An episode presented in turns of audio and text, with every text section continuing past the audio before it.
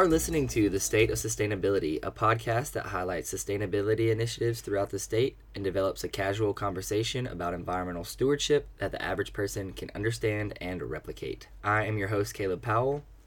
And I'm your co host, Ashley Cabrera.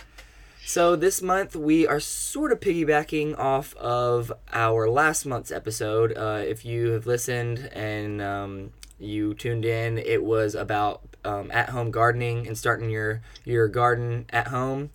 Um, and this month we are actually going to be talking to someone from the UK, Carl Mintern, uh, and he's got a podcast that talks a little bit about everything you need to know about self um, sufficiency at home.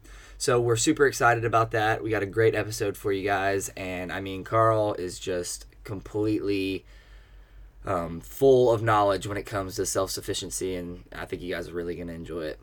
Yeah, so he actually reached out to us. Um, it's crazy. He found us and was like, I really like what y'all are doing. You know, the the purpose behind the podcast, which is always great to hear when someone, uh, uh, you know, gives us a compliment. So, um, so yeah, really excited. Um, and uh, we'll just see what, what good things he has to say because um, his podcasts are, are awesome and um, and uh, stay tuned and we'll tell you how to find his podcast and, and listen to the episodes. Yeah, because we um, we cover quite a bit of stuff on on our episode, but his podcast has, you know, just I, I think like up in the fifties of uh, episodes on different topics and stuff like that to help you be more self sufficient um, at your home with your food and with um, just your waste and everything like that. So, okie dokie. So, we are very, very excited to have a very special guest, Carl Mintern. He is from the Self Sufficient Hub podcast, and it's really, really um, a dynamic episode this week or month or year, whatever you want it to be, um, because we are having to talk to Carl through Zoom meeting. We've never done that before. So, and then also we have Ashley on the phone since we're still um, not in the office. So, Carl comes to us from the UK. Is that correct, Carl? Yeah, it is all the way across the pond. So yeah, and we've had a little bit of, um, I wouldn't say trouble, just a little bit of more thought process that goes into it uh, because he's six hours ahead of us. So we are recording this at noon here um, in Tennessee, and then it's 6 p.m. Um, there in the UK. So it's pretty exciting. It's a, it's a whole different dynamic, and we're just very, very, very excited to have Carl on here. Um, so, uh, what I wanted to first go ahead and say, we're going to get into who Carl is and, and what his podcast um, uh, is about. But I just wanted to say, so he found our podcast through Anchor. We both uh, make our podcast through Anchor, and he sent me a voice message, and um, both of our topics that our that our podcast cover sort of overlap. And so, um, with that being said, Carl, I, if you want to just go ahead and talk about yourself a little bit, and then um, and then your podcast as well.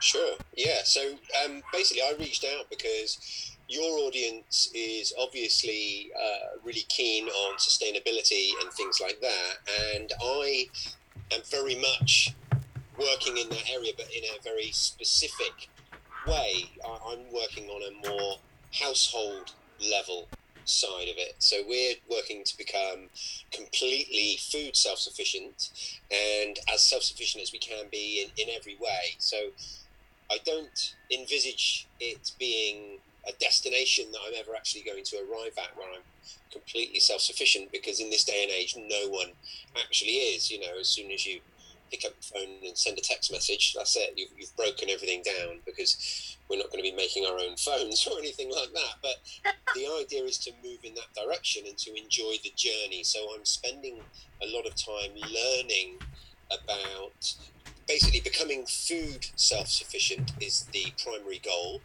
and actually achieving that goal to whatever degree, but also learning all the old skills and things that aren't really done frequently that used to be done all the time. Things like tapping trees for for sap and all that kind of thing. You know, we're going to be we have got an apiary. We're just waiting for our first bees to arrive, so we're going to be making our own honey. We already make all our own cheese from goats that we milk. Make our own ice cream, things like that. We've got poultry and we raise meat and obviously vegetables, and we do all this as sustainably as possible. Literally trying to take as much responsibility for us and our consumption as we possibly can. And I just thought it might be a useful thing for us to have this chat basically because I imagine there are some things that I'm doing on a more personal level that might resonate with your audience. Definitely, that's um, it, it's so cool, and, and and really what you're doing is is really a dream of mine. I um, right now I just live on you know a very very small piece of property in town, um, and so uh, the the most sustainable uh, or self sufficient that I am is I have my small little garden outside. Um, but um, my my grandparents they have a farm, um, and I think eventually one day my, my goal is to, to to move out there, build myself a house, and and and really follow in your footsteps.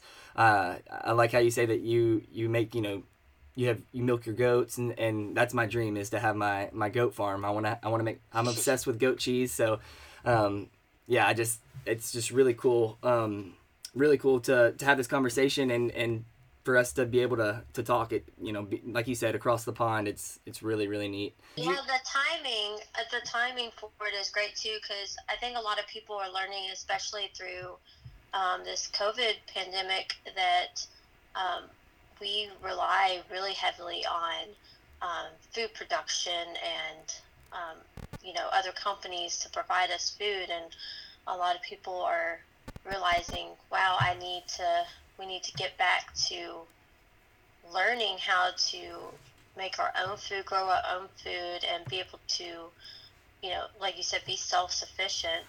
Um, and honestly, I just started a garden a, a, month ago, and so I, I guess that was kind of the, the mind frame I was in. Um, is that wow, there's something that they don't have at the store hey, I could have it right here. I could grow it in my own backyard. Yeah. Yeah, well, that's great. I mean, that's the genesis is is that thought, and obviously, what the the beauty of it is once you get that little seed of passion for this kind of thing, it can just snowball into something crazy, and you can, you know, you'd be amazed at what you can do if you don't even have a garden. You know, you'd be amazed at what you can do, but we're so as a species, we've become, so as particularly in the first world, obviously, we've become so detached from the food supply chain. In a lot of people's heads, you know, you go to the supermarket, you buy whatever, you come home, and that's it, and that's all the thought that ever goes into it. But you know, we, we, this this pandemic has obviously crystallized the thought process for a lot of people and allowed a lot of people to really think about it afresh, if you like, when they're seeing things that aren't available. Uh, you know, even things as simple as toilet paper, it makes people think about the supply chain. And okay so what is the breakdown there? And then obviously pork. And uh, obviously it's going to vary from place to place but there's lots of places in the us i know have suffered from pork shortages because of the way that the pandemic took hold in some processing plants. But each one of these little incidents shows us how important, or how, not so how important, but how much we rely on this global network of transportation and delivery and the carbon costs associated with it. And I, I talk about quite often on, on my podcast, I talk about how we can just take responsibility for these things and how we can just look at making tiny, tiny changes that have a huge impact on our well being and also our footprint. Because just by choosing to grow something at home, think of all those food miles that you're taking out of the supply chain. And by just slightly changing our eating habits over time to eat more locally, eat more seasonally. Just these small changes can really compound and add up to massive differences in our actual footprint, just in our eating. And you know, that I, I, I could talk for months on this mm-hmm. subject, so don't be shy about cutting me off. But you know, just little things like how we think about our food waste and all of these things compound, and they can make it really super easy for you, whoever you are, wherever you live, to become completely self-sufficient in some things in some of your dietary requirements. Maybe it's just herbs. Maybe you live in a flat and all you have is a windowsill. You can still grow pretty much all of your own herbs. That's, it helps you connect with the food. Sorry, go on. No, I mean, and you know, you never really, I've never really thought of it in that aspect. You know, it's like you've got to start somewhere. You know, and but and like you said, if you just live in a very small place where you can only have a, you know your herbs but I also like um, episode six of your podcast. It said pace yourself. I really, um, I thought that was a really cool and important, um, you know, uh, tip for when it for being, yeah. and, and goes back to really what you just said is, you just sort of have to slowly change the, you know, your eating habits to be more seasonal and and uh, and actually whenever we had that sustainable spirits tour and we um, where did we get that food from uh, we got it from the Nashville Food Project. And and they do such a good job there with bringing in seasonal vegetables and season, seasonal um, fruits and, and and their chefs are just amazing with being able to combine that and make it into just you know things that I usually don't eat. Um, and it's just really cool to think about being able to be self-sufficient with certain things, you know. I mean, and yeah. Uh, and so and then also I was looking through just some of I didn't I haven't listened to all of your episodes, but um um I, I listened to the one about food security with an urban garden. And uh, yeah. I, I think that that's really, uh, you know, there's a lot of people here that live in the urban areas. And, you know, here in, in our state in Tennessee, there's one in seven people that are food insecure. Um, yeah. You know, meaning they don't know where their their next meal is going to come from. So, and it's you know I understand that a lot of people don't have the space and, and, and stuff like that, but but composting makes it where you don't really you can use that instead of your buying fertilizer. Um, and so I just wanted to talk a little bit more of like urban gardening and and and just pacing yourself yeah. when you're starting this whole process. Yeah, well, the, the, what I like about making these small incremental changes, like you mentioned, for instance, just eating slightly more seasonally. You don't need to be super strict with yourself, but just eating slightly more seasonally is the way that these things stack. So you start with just that, and just by doing that, you're already going to be changing the way you're thinking about what you eat, and you're going to be changing the way you're thinking about how you source things, and by eating more seasonally, you're going to open up the variety of foods that you eat. And just by doing that, that has the knock on effect. Like I say, the way these things stack is just really exciting and incredible. And just by opening up what you eat at different times of the year, you're going to introduce new things to your diet, you're going to widen your palate, and that's going to make it even easier to do all the other things because you're going to have a greater choice of things when you go to the supermarket that have traveled less distance because your diet is more varied than it might otherwise have been. You're going to connect with your food a little bit more because you're going to be a little bit more creative about how you use it, maybe. So you're going to, you know, not everyone's a chef. I get that. You know, I love cooking, and for me, it's something I love. My wife doesn't love cooking, and that's okay too. But we can still just make these tiny incremental changes that add up. So start with eating a little bit seasonally and start with growing something yourself. And the second you've grown something yourself, you're going to value it that much more.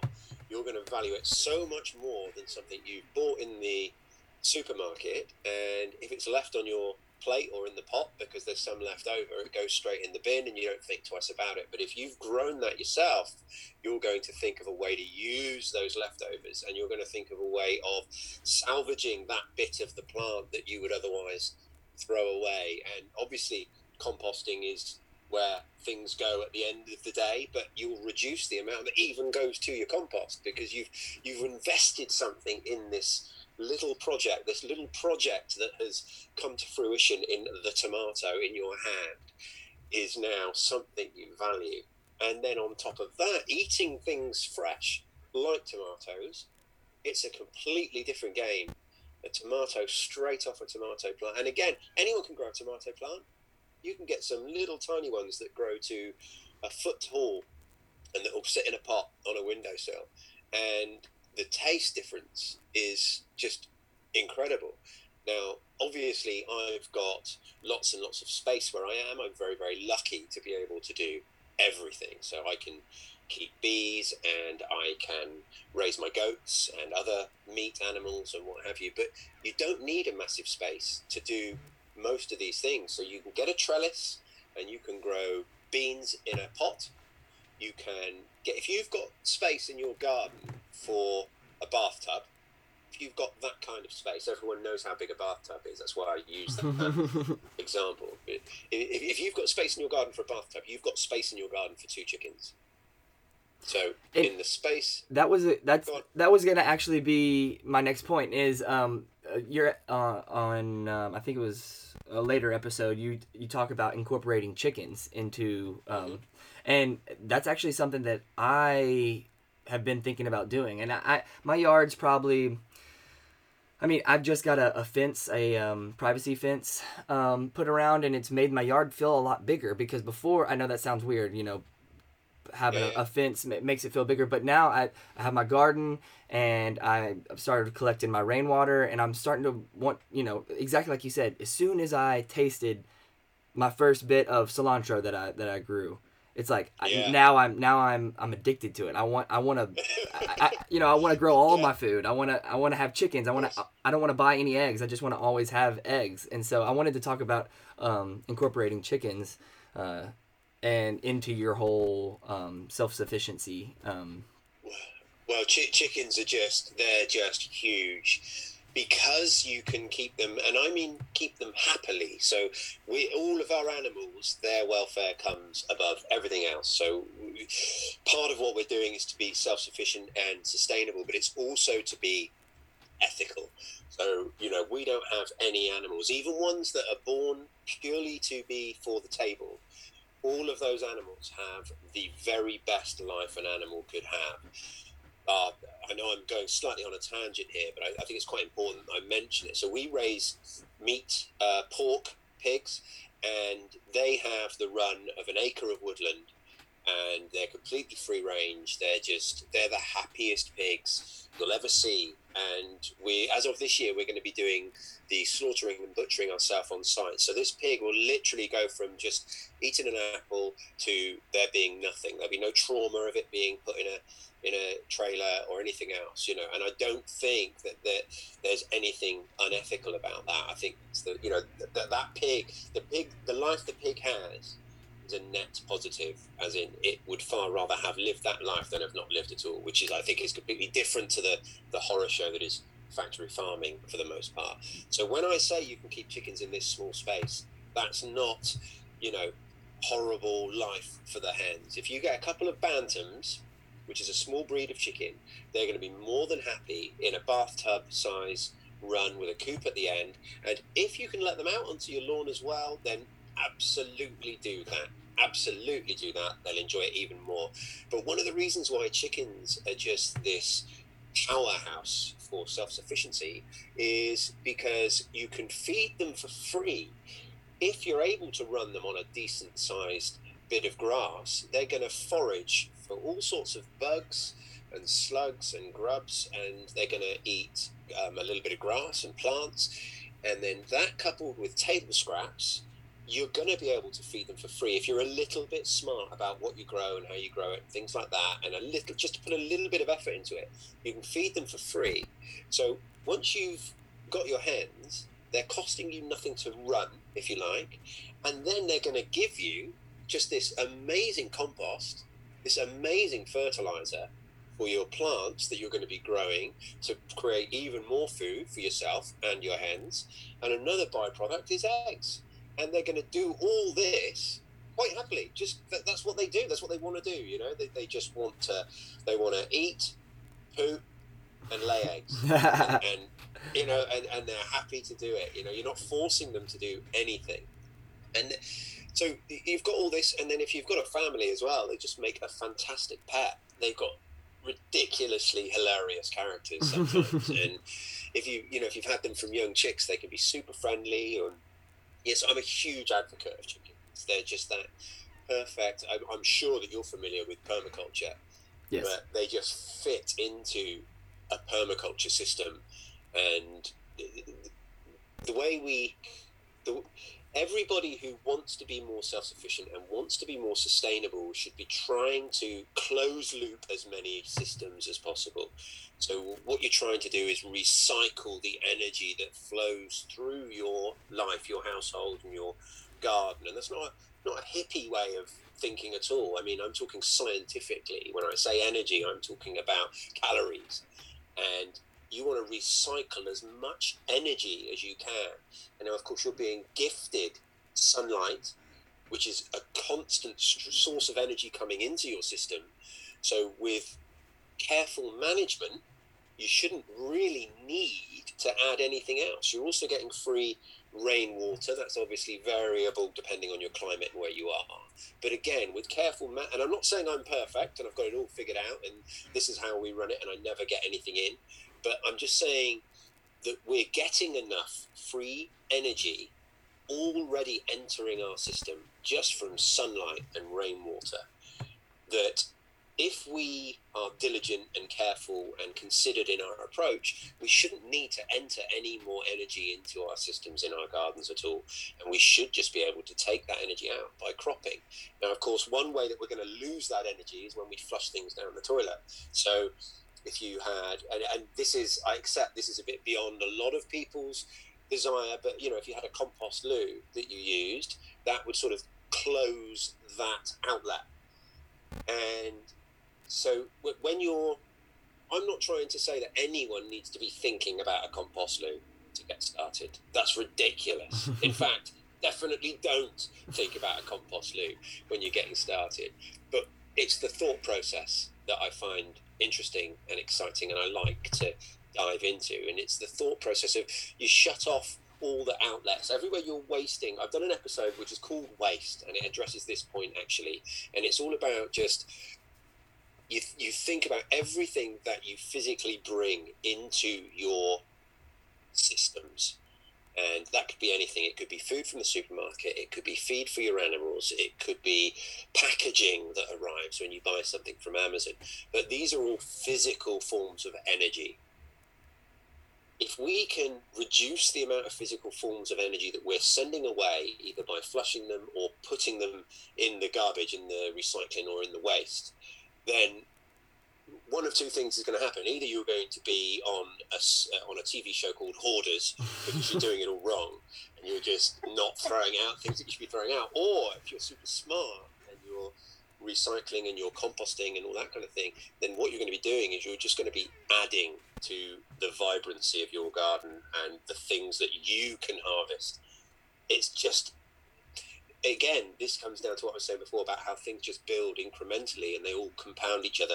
Just thinking about things slightly differently, thinking about waste that way compounds with everything else. So you've already decided you're going to eat a little bit more seasonally. You've already decided you're going to maybe maybe learn just a few of the uh, wild edible plants that you can forage for in your area that you can maybe pick when you're going for a walk with your dog or whatever and all of these things compound on each other and build and build and build and they just create this amazingly simple but much much more sustainable way of living and eating Wow, Carl, you are a encyclopedia of um, information. I mean, truly, I could talk to you all day. Um, and what I think that I think that a really cool thing for us to do would be maybe um, later on down the road, another episode that we do, we, we come we come check in with you and just talk about. I mean, like you said, I, I I went through some of your episodes, but there's just so many that have so much good information. And if you guys uh, out there listening have not ever listened to the Self Sufficient Hub podcast, uh, Carl has basically everything. I was just looking through some of the episodes right now. We got raising goats, permaculture, we got compost basics, how to design and build a, an herb spiral. I mean, there's there's literally everything. Um, and so I'm just so so glad that we were able to connect. So glad that we were able to, to make this work.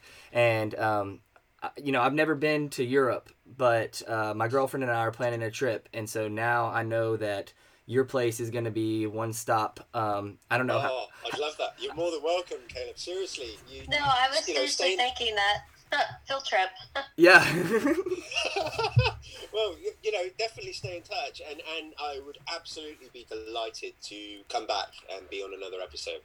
Yeah, and um, like so, w- Ashley and I were actually talking today, and we were trying to get some topics for our future. She's actually about to have a baby, um, and so she's sort of the glue that helps hold all the organization for the podcast together. And we were trying to decide on some of our topics. So um, I feel like that you're a guest that we could have over and over and over and learn something every time. So I just wanted to say thank you so much for being on here. We'll definitely keep in touch, and thank you so much for the information that, that you gave us. Absolute pleasure. Before I go, can I just quickly shout out where people can find me? Of course. So um, you can find me. We've got a YouTube channel as well, which is called Self Sufficient Hub, and on there I do a lot of foraging videos alongside all the stuff we've been talking about. So if you want to learn about edible mushrooms and things like that, but we've also got the Self Sufficient Hub podcast. And we're on Facebook. We've got a group on Facebook which you can join. It's a fairly new group, but come along, join it, and uh, you know if, if, if ever you want to discuss anything with me, that's uh, one way you can find me. And the last thing is you can email me at uh, selfsufficientcontact at gmail.com. and we will make sure to um, tag all of those in our um, description for the podcast for this episode. Bless you. Thank you so much, Carl. It's been such a pleasure, and I can't wait to, to speak to you again. Pleasure. Stay in touch. Bye bye. Bye. Thank you. All right, pod listeners. So before we end each episode, you know what we like to do. So without further ado, I give to you The Ranger Report, brought to you by the Tennessee State Parks. Fun and adventure, naturally. Okie dokie, for our Ranger Report this month, we are going to be highlighting Frozen Head State Park. And luckily, we have Ranger David Brady here with us today. How are you doing, Mr. Brady? Doing just fine. How about yourself? I can't complain. Still, um, still doing the podcast from my home office, so it's I'm starting to get used to it now. Um, it was a little weird before, but um, you know, it's it's starting to become the the norm now. So, um, how are uh, how are things over at Frozen Head? Uh, we've, we've been pretty busy. Um, we've been having a lot of visitation, especially since we've reopened. Uh, we've had a lot of visitation, everybody wanting to get out, and just been really busy, almost like Memorial Day weekend every weekend. But that's great. You know, we love having the people out, um, hitting the trails out here, and just coming out to enjoy nature. So, are y'all having to um, I put a cap on the amount of people that come, or, or give certain rules or anything with with the current situation? So we were uh, back when we had a little bit more of the um, restrictions and things like that. We were encouraging social distancing, and we had signs everywhere. And whenever our parking spaces filled up uh, here at the park, we would actually go out to the front gates, and people would have to wait, have to do a one car out, one car in. But luckily, we only had to do that one weekend. Uh, other than that, it kind of just self-regulated.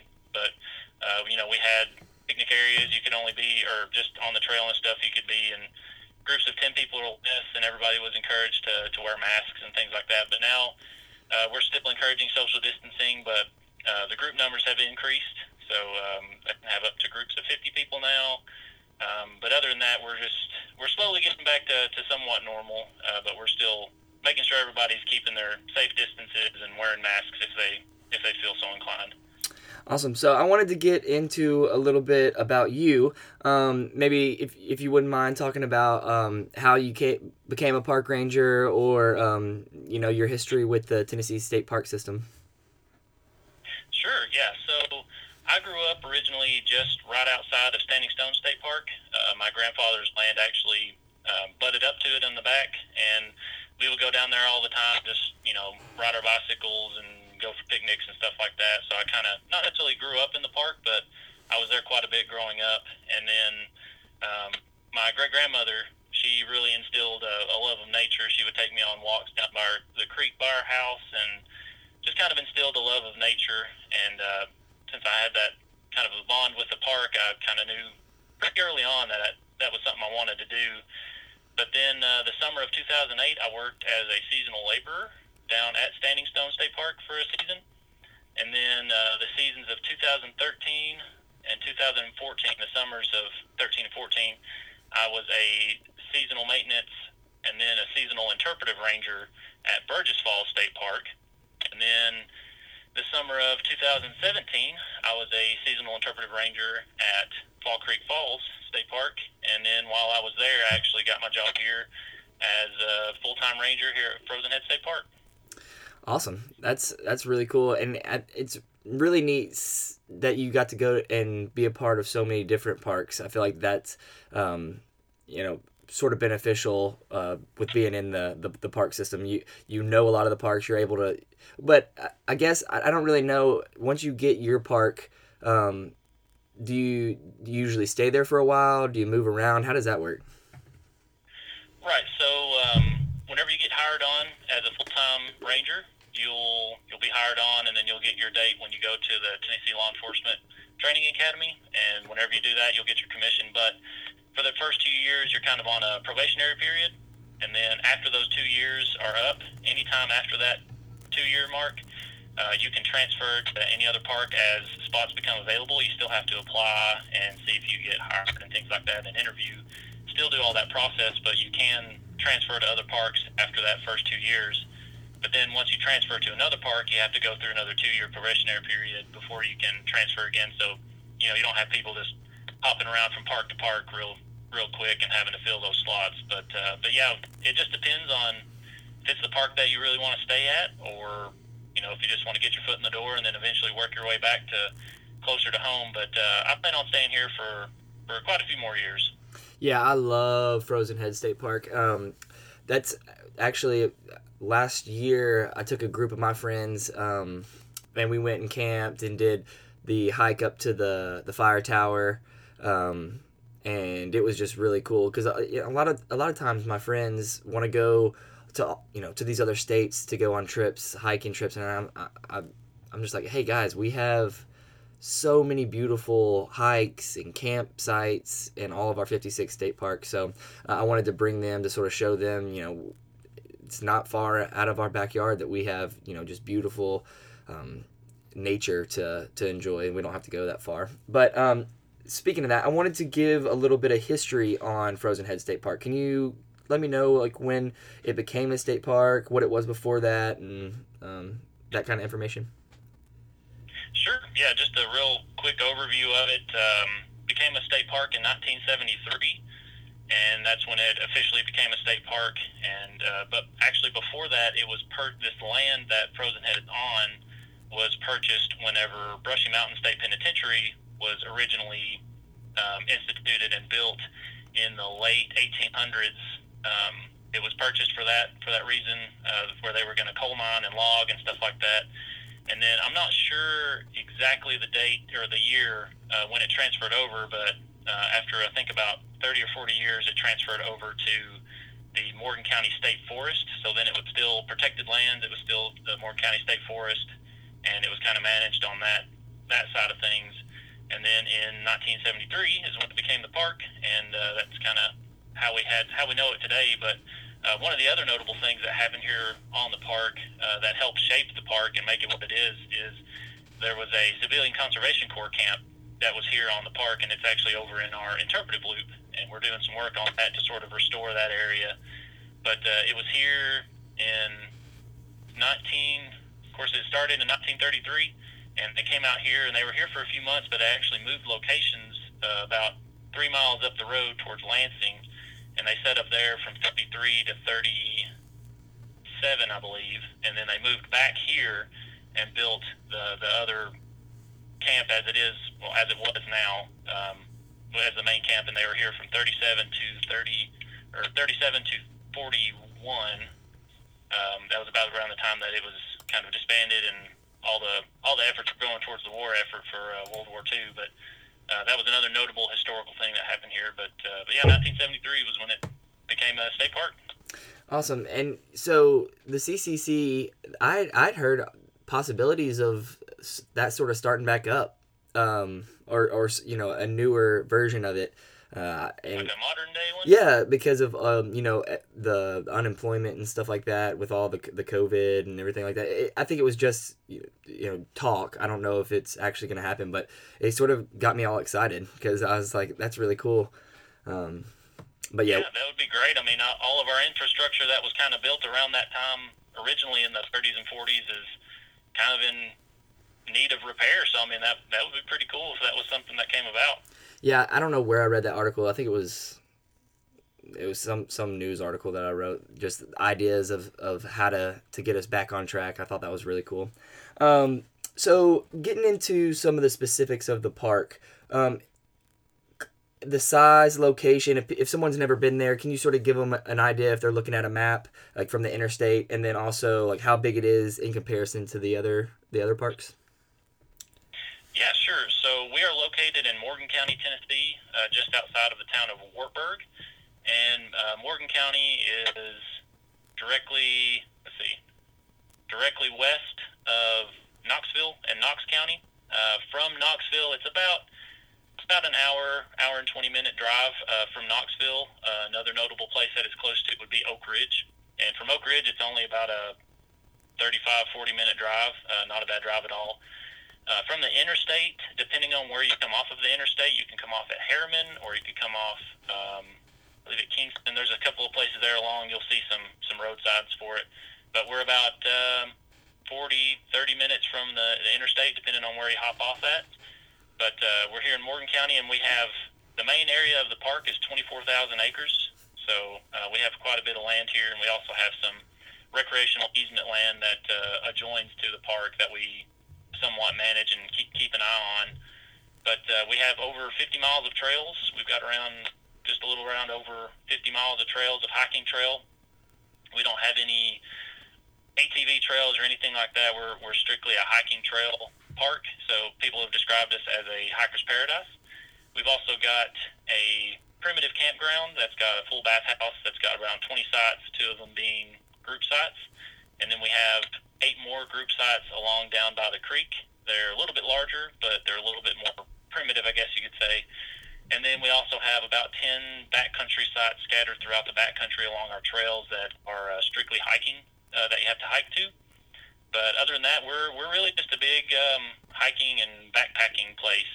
Um, and we're also a big um, runner place. So people who like to trail run, uh, they like to come out here and hop on the trails and um, with the, the notability of the the Barkley marathons, uh, we have a lot of people that come out here to see if they've got the what it takes to run on the trails.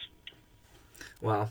Um, yeah, it's there's a funny story about Frozen Head. Whenever my friends and I went there, um, I live in Murfreesboro, so it's you know get on forty or, or you get on eight forty to forty, and then go all the way. And I think we got on off. I'm not sure what exit it was, but um, we were camping. We went on a the- day we were gonna leave. We went on this small little hike um, at the end of the where you can drive to that has a little waterfall.